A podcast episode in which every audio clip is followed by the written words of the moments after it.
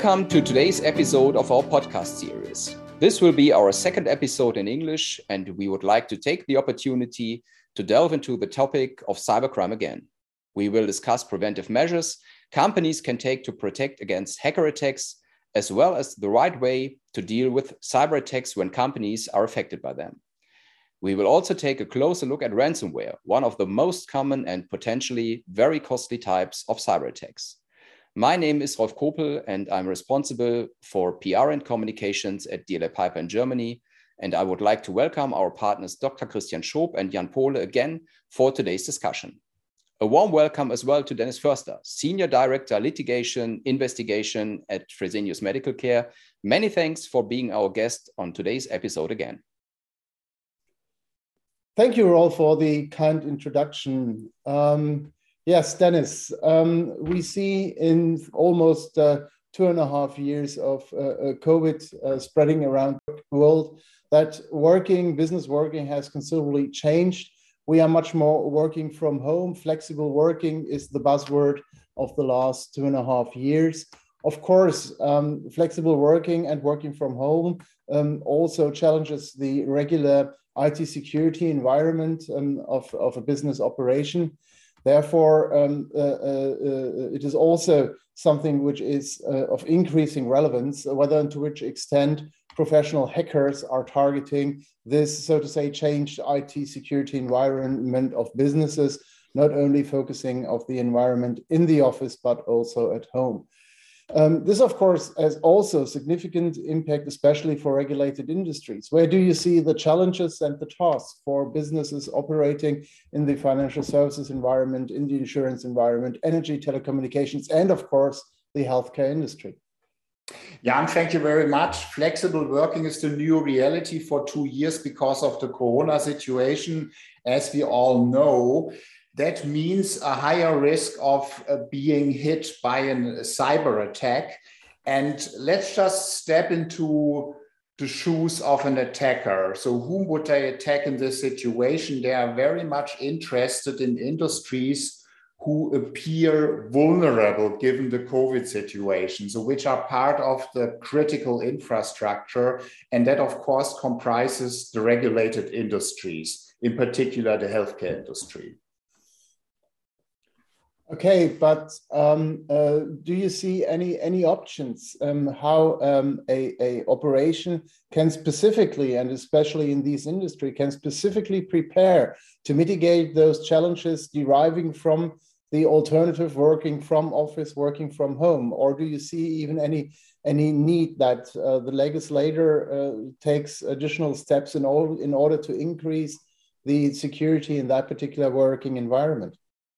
Well, the regulated industry are a top target for an attacker.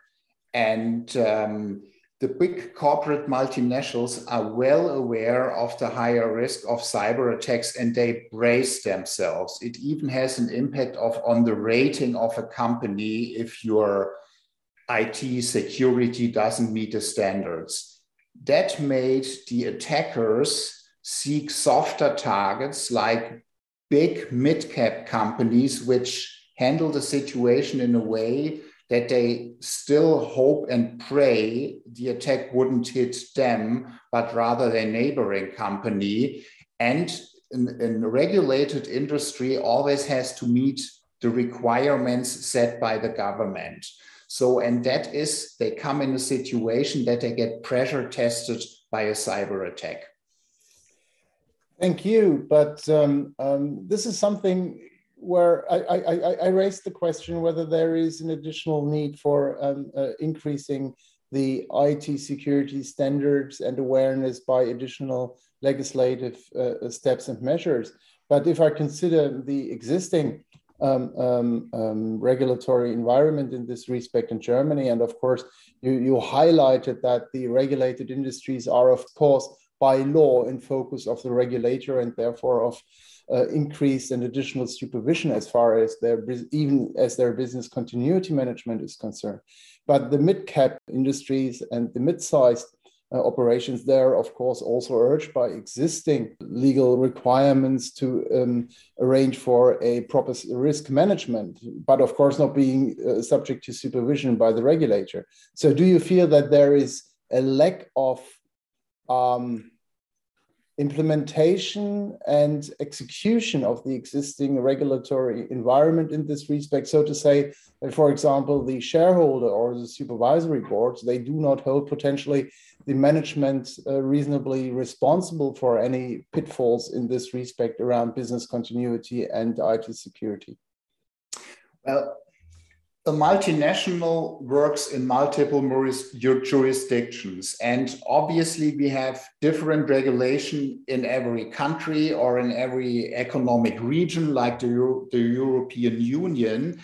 What I would recommend is that the multinational has a global standard. So it's really implementing the gold standard and keeping adequate records about it. The legislation changes from time to time, as we see in Germany, and obviously it addresses newer developments. But it's not only about meeting the regulation in your jurisdiction. Just imagine if you are a listed company, you might face questions of a shareholder in the annual general meeting. And a critical, skeptical shareholder would not just be satisfied if you point to complying with your hometown regulations. It's what is your concept? How can you make credible in front of the capital markets that you have a sound IT security architecture? Okay.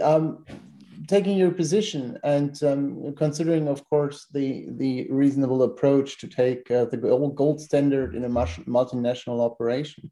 So, but what you mentioned, that you truly believe that irrespective of the respective standard and legislative environment, a security concept, a business continuity management concept is the key in that environment.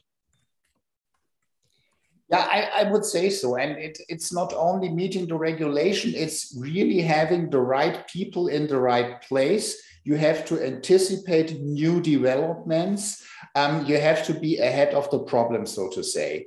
So you need manpower, you need resources for that. And that echoes what I said about the mid-cap companies. It's all a question of money in this regard, because you have to spend a lot of money. But I would say, and obviously businesses tend to say, if it doesn't really stand in front of my home door, I try to avoid it as far as humanly possible. But I think that's not the right approach, because we have the infamous pay me now or pay me later situation. And I think it's better to spend the money on IT security rather than to spend the money on crisis reaction later on. Well, I share your point of view, and in practice, of course, especially as you mentioned, especially in the mid-cap environment and the mid-sized industries, which are, of course, relevant for the business continuity of even larger operations. For example, supplier to a large OEM is key for the production of the OEM. So cybersecurity in that supplier environment is key for the much larger, potentially multinational operation like the automotive OEM. But having such concepts in place, in my view, also requires that they are not only existing on the desktop, but that they are also implemented and they are tested, and people are trained in order to react properly in case of a cyber attack.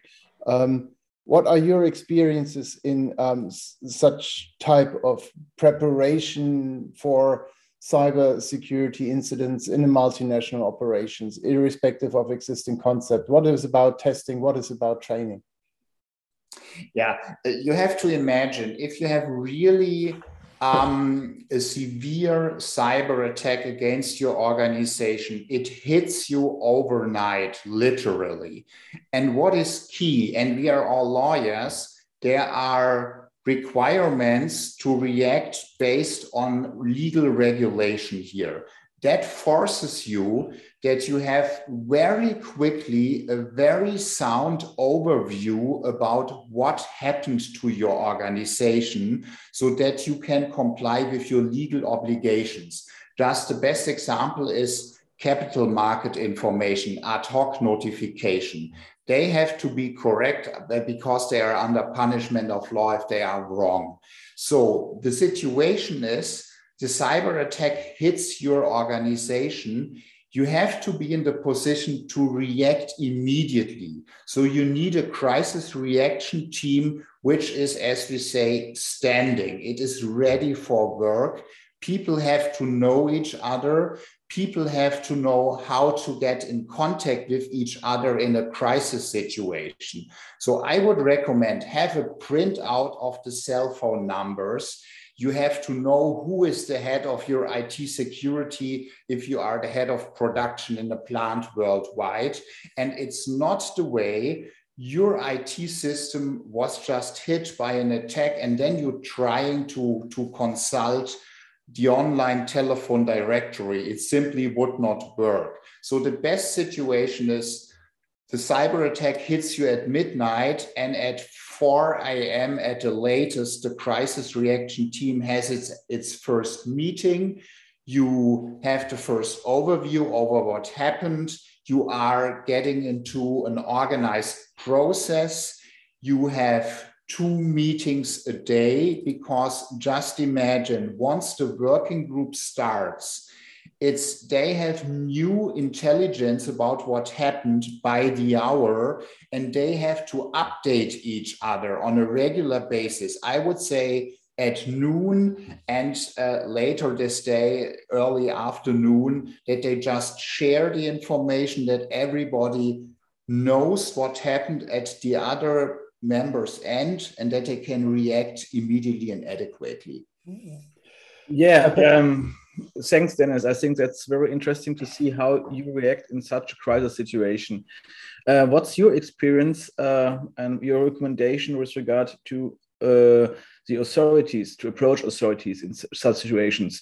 Maybe you have a cyber attack in different jurisdictions, then you have to reach out to several authorities to several authorities in one jurisdiction. That's not only, let's say, the data protection authority office or data protection officer, it's also maybe the police or the public prosecutor, and you have to coordinate in each jurisdiction the approach as well as worldwide. So that is, from my experience advising clients in crisis situations, one major aspect to come here to one conclusion, how to react. That is a very good question. The first step is you have to identify by your IT experts which jurisdictions are affected. And that's what I said, picking up what I just said, it's you need to do that very quickly. You have the experts to bring to the start. And once you have a good overview which jurisdictions are affected, you have to figure out on the fly what your legal obligations are. You just mentioned data protection. That's an obvious thing. And then you have to see what is the obligation, what is the situation under criminal law. Meanwhile, we see a lot of jurisdictions which oblige you by penalty that you have to notify an attack against you because these jurisdictions take the position it's so critical to our entire virtual infrastructure that we, the government, want to know what happens in our jurisdiction. So you have to get this overview about the jurisdictions, and then you just have to stop and think a second about the situation, because the traditional approach in offline crime, which many companies take, is that we bring every criminal offense against the company to the police. Here we have to be smarter, because you just imagine you have a cyber attack affecting 15 jurisdictions. So if you just go to every police body here, you get caught in the crossfire, because just imagine it's a big cyber attack. And of course there's competition between the jurisdictions because everybody wants to solve the case and be the best police unit in this case here. And so just make sure where do you have obligations to notify the police. Of course, you have to comply with this, and then just figure out the so-called most important jurisdictions for your operations. If you are Germany-based, you should reach out to the German police, which is in case of so-called critical infrastructure. That's a legal term under German law. Then it would be the German federal police being in charge for the case, the Bundeskriminalamt in Germany, which they normally do not, because the police system in Germany is a little bit different. So they have, the federal police has a very reduced role, but it demonstrates how important to the German government the cyber infrastructure is, so that they bring in the German federal police. Then obviously you have to consider, do I have US jurisdiction over the case, which is very often the case just by US citizens being affected. So I would not jump to how to cooperate with external legal counsel here, but please be very aware of the important international jurisdictions, your homeland jurisdiction, European Union, which do not have so-called jurisdiction of their own here, US jurisdiction, what about China, what about India? I think that was very good answer and covered a couple of aspects I would have also in mind. I have some further considerations on that and maybe one remark. I fully agree that you should reach out to the federal police in Germany, but also there are specialized public prosecutor's offices in Germany in each specific country. For example, in Hessia, it's based in Frankfurt, but likewise you have some in North Rhine-Westphalia, etc. And on the other hand, I would draw our attention on one further aspect. You mentioned that there are some legal obligations in some jurisdictions to notify the criminal authorities. That's not the case in Germany, but if you have your home base in Germany, there might be also some legal obligations under corporate law, so that the management is obliged under corporate law to notify and to involve the criminal authorities in order to get best support and best investigation measures. And further, maybe there are also some obligations under civil law. You might have contracts with customers, and including in this contract, there might be obligations also to reach out to criminal authorities in such cases. Is it also your experience, Dennis, you would like to comment on? Yes, I can agree with all that. And most and foremost, you might have to notify your regulator. So if you're a bank or if you're a healthcare company, that's all about business continuity in the situation here. And just imagine if you run a clinic, the obvious question is, how does the cyber attack affect your patient safety? Yeah, and that's obviously the thing where the government sits on your shoulder.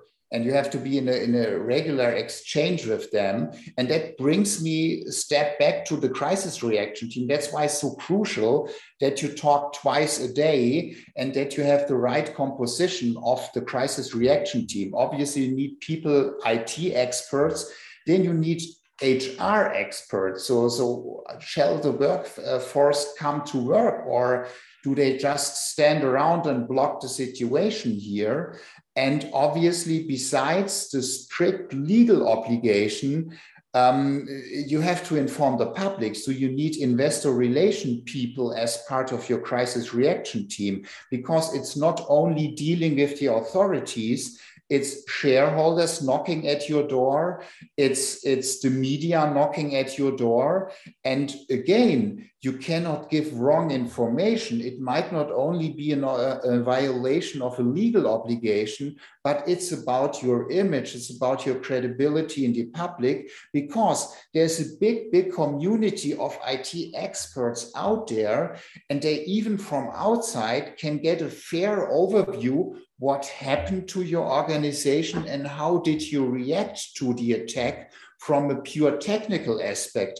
And if you give just explanations to the public or to authorities which are not sound, they will correct you in public. Well, listening to the discussion in the last couple of minutes, my impression is that if we're talking about dealing and managing a cyber attack, we are talking about a complex, multidisciplinary and potentially multinational project And if we're talking about such a project, then of course project planning is key. Then, as you already mentioned, that it is key in such a scenario that even details like having a printout of the telephone list is of relevance. And from personal experience, I can simply underline that this is indeed key. Yeah, although it kicks you back in the 1990s in an almost increasingly digitalized world, but this is key. But having said this, if we are talking about the multinational aspects, and as you mentioned, there are various rules and regulations to be observed, to be complied with in these jurisdictions. We are not only talking about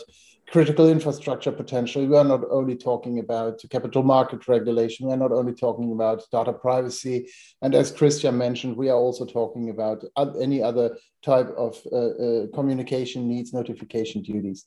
So having said this, if you think about all these things when the attack is ongoing or has already happened, yeah, it is potentially too late. So in my opinion, and I think that you share this point of view, you need a detailed and thorough project planning in advance of a potential cyber attack, not only to address all the legal regulations and requirements, but also to consider the necessary internal and external resources, not only law firms, but also potentially forensic services providers and so on and so on. From your experience, how detailed and how comprehensive are those type of playbooks, if they are existing in the respective industries, and are they indeed to date existing as reasonably required in order to deal with a cyber attack?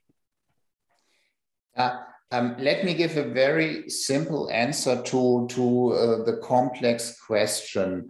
We cannot overestimate how important it is that any employee or member of an organization has a very good password, because just position yourself as an attacker. You need basically, roughly spoken, two elements.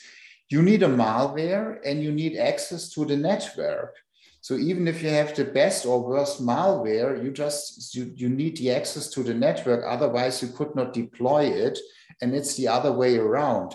So it's obviously we have IT experts working on security architecture.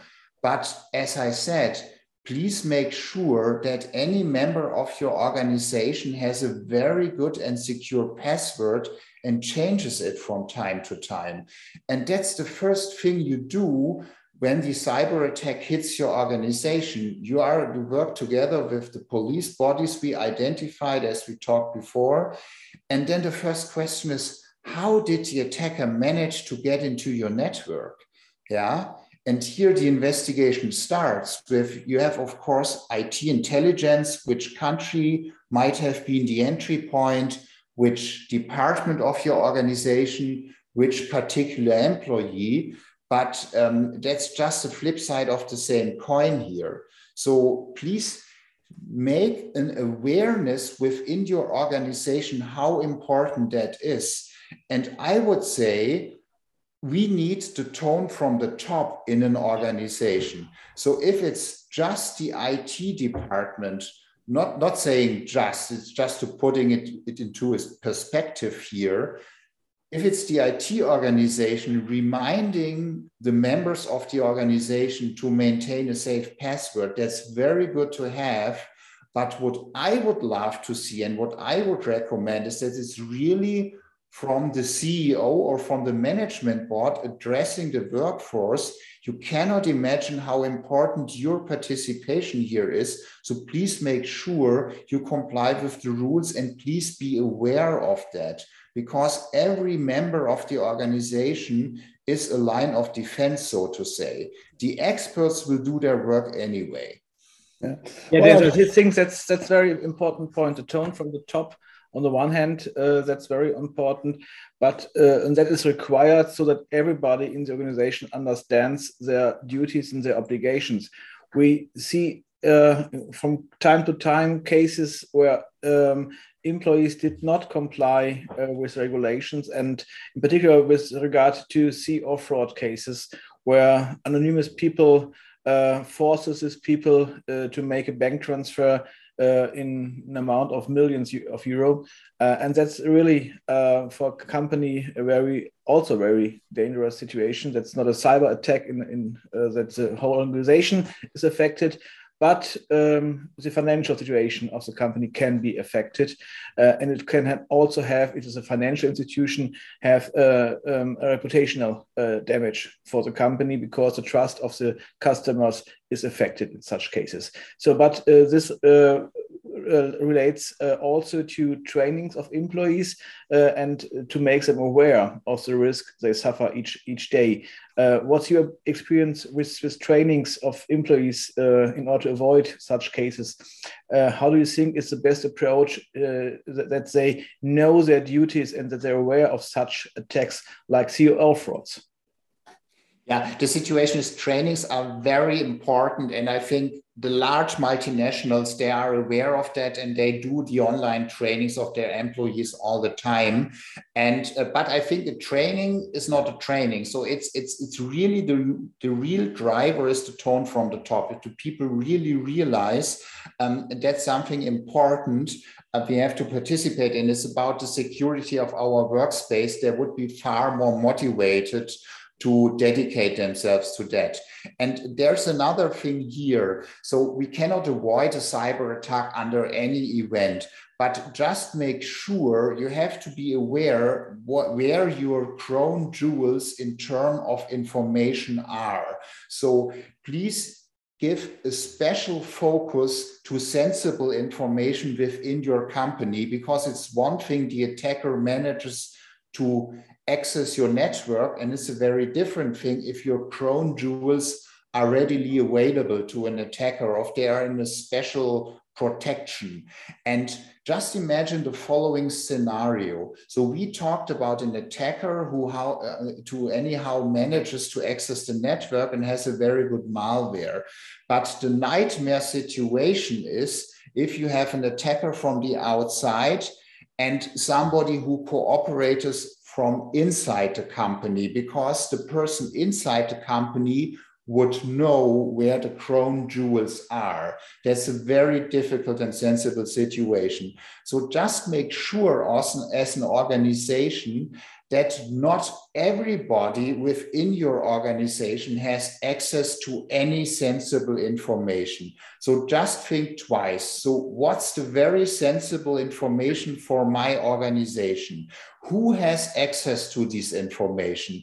How long do I know the people? Do I really, when I acquire by way of an M&A transaction, additional employees, does necessarily anybody I do not know for a long time have access to sensible information? So just be smart. You cannot avoid any cyber attack, but the damage which is caused by the attack, that's more or less up to your organization, to the structuring of your information. So what I would say is a very smart thing to do, which does not cost a lot of money, that you just assess internally where are your sensible informations and who has access to that.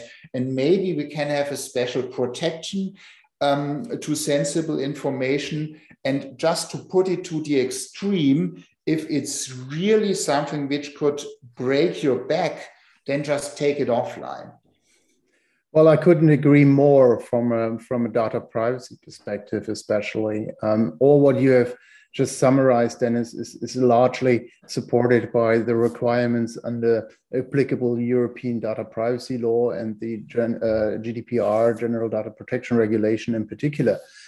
Data security is in that context something which is key and which is expressly addressed by the regulation, and this is again supported by the further requirement of applicable data privacy law to properly document any activity you have taken with respect to implement proper data privacy in your organization, and this again applies on data security. And what Christian mentioned earlier, the potential financial impact of a cyber attack on the organization is even increasing these days if you consider the rapidly developing landmark cases and rulings of German and international courts on damages to be awarded to data subjects following a data security breach, and also considering that we will have class actions not only in Germany but throughout Europe throughout the European Union in 2023, the latest. There is a significant risk for the companies and for the controllers in the terms of data privacy to become subject not only to fines if they do not implement proper data security, but also to become subject to an enormous number of material or immaterial damage claims by data subject. And this can easily amount up to a couple of million, in a double-digit million area in terms of damage claims if you are not a B2B operation, but if you are a B2C operation and consumer customers are concerned, and you have, for example, in case of a ransomware attack, not arranged for proper data security, either what you mentioned, proper access management, but also further state-of-the-art data security measurements, either in terms of structuring your IT or in terms of properly updating your applications and so on and so on. Yeah, and that leads me to a very good example, which is typical nowadays for any multinational. Just imagine you have all your regulations worldwide and you comply with that more or less. And then you are exposed to a litigation in the United States or to an investigation in the United States that has data preservation requirements at your end. So you have to preserve the data relevant for the litigation or for the investigation case. Then what happens next? A cyber attack hits your organization and the attacker manages to encrypt data which is under preservation and relevant for the US proceedings. So you cannot continue the regular litigation in the US because of the lack of data. You cannot access the data, you cannot produce the data during the legal proceedings. And your opponent in the litigation immediately would challenge that your IT security is sound, and that might lead to a discovery about the quality of your IT architecture. And for that situation, so just imagine, so you are in court, your opponent claims that you have a vulnerable IT security architecture, and that, so it's up to you, the data was encrypted, and consequently, the facts have to be in the favor of your opponent, and you are at risk of losing the proceedings in the US court. So, and for that situation, you have just to be prepared. You need a global standard of IT security, and you need adequate records so that you can really quickly demonstrate in front of the court, we did all we could do. Yeah, cyber attacks do happen, but it's beyond our control. We maintained all the systems which are state of the art. So just that's the situation. So it's more or less force majeure, but it's not our negligence. Now, this is exactly the same status and requirements under European laws, and this is largely driven by the requirements under applicable data privacy laws. So the burden of proof in the end lies with the organization that they have not only implemented state-of-the-art data security measures, but also that they have taken the respective responsibility, and this for the avoidance of significant fines and or the damage claims I mentioned earlier. But this brings me to another issue which is relevant in that particular scenario, whether and to which extent all this and the potential financial direct and indirect financial consequences of a cyber attack might be subject to a reasonable and appropriate insurance cover, and what type of experiences you have made or what is your opinion about insurance cover in a cyber attack environment? Also, especially considering that the insurers are getting more and more restrictive in signing up and underwriting those type of risks, considering the ongoing increased number of cyber attacks to operations globally. Yeah. Cyber insurance, which we see increasingly on the market, is very good to have, but you should not be under the misconception that the insurance can replace a sound cybersecurity at your organization. Because obviously, as with any insurance, there are limitations, there are exclusions, there is a cap for all that. And any insurance company in case of a big financial damage, they would challenge what you did if there was any negligence at your end. So it's great to have, but it shouldn't be the temptation that you just say, oh, I have a great insurance here. So we keep sleeping as an organization with a view to IT security. Maybe that's also, insurance is also let's say a big aspect for the question whether or not I have to pay money to somebody who is conducting a ransomware attack on my organization system. So that is maybe it can be under certain circumstances be covered by an insurance, but it's not only an insurance issue, it's also a corporate law issue and also a criminal law issue. Coming from a criminal point of view, there are different offenses possible worldwide. I would like to mention two of them. In Germany, it could be breach of trust if you do not comply with corporate law, but in particular also financing of terrorism. That is a worldwide criminal law issue. And if you pay in such a situation where you are forced by an offender to pay to get in order to enable your systems, again, then this is a very difficult situation, and we have made the experience that it is the answers are different in each jurisdiction where you are looking at, and that is not easy to answer. At the end of the day, you have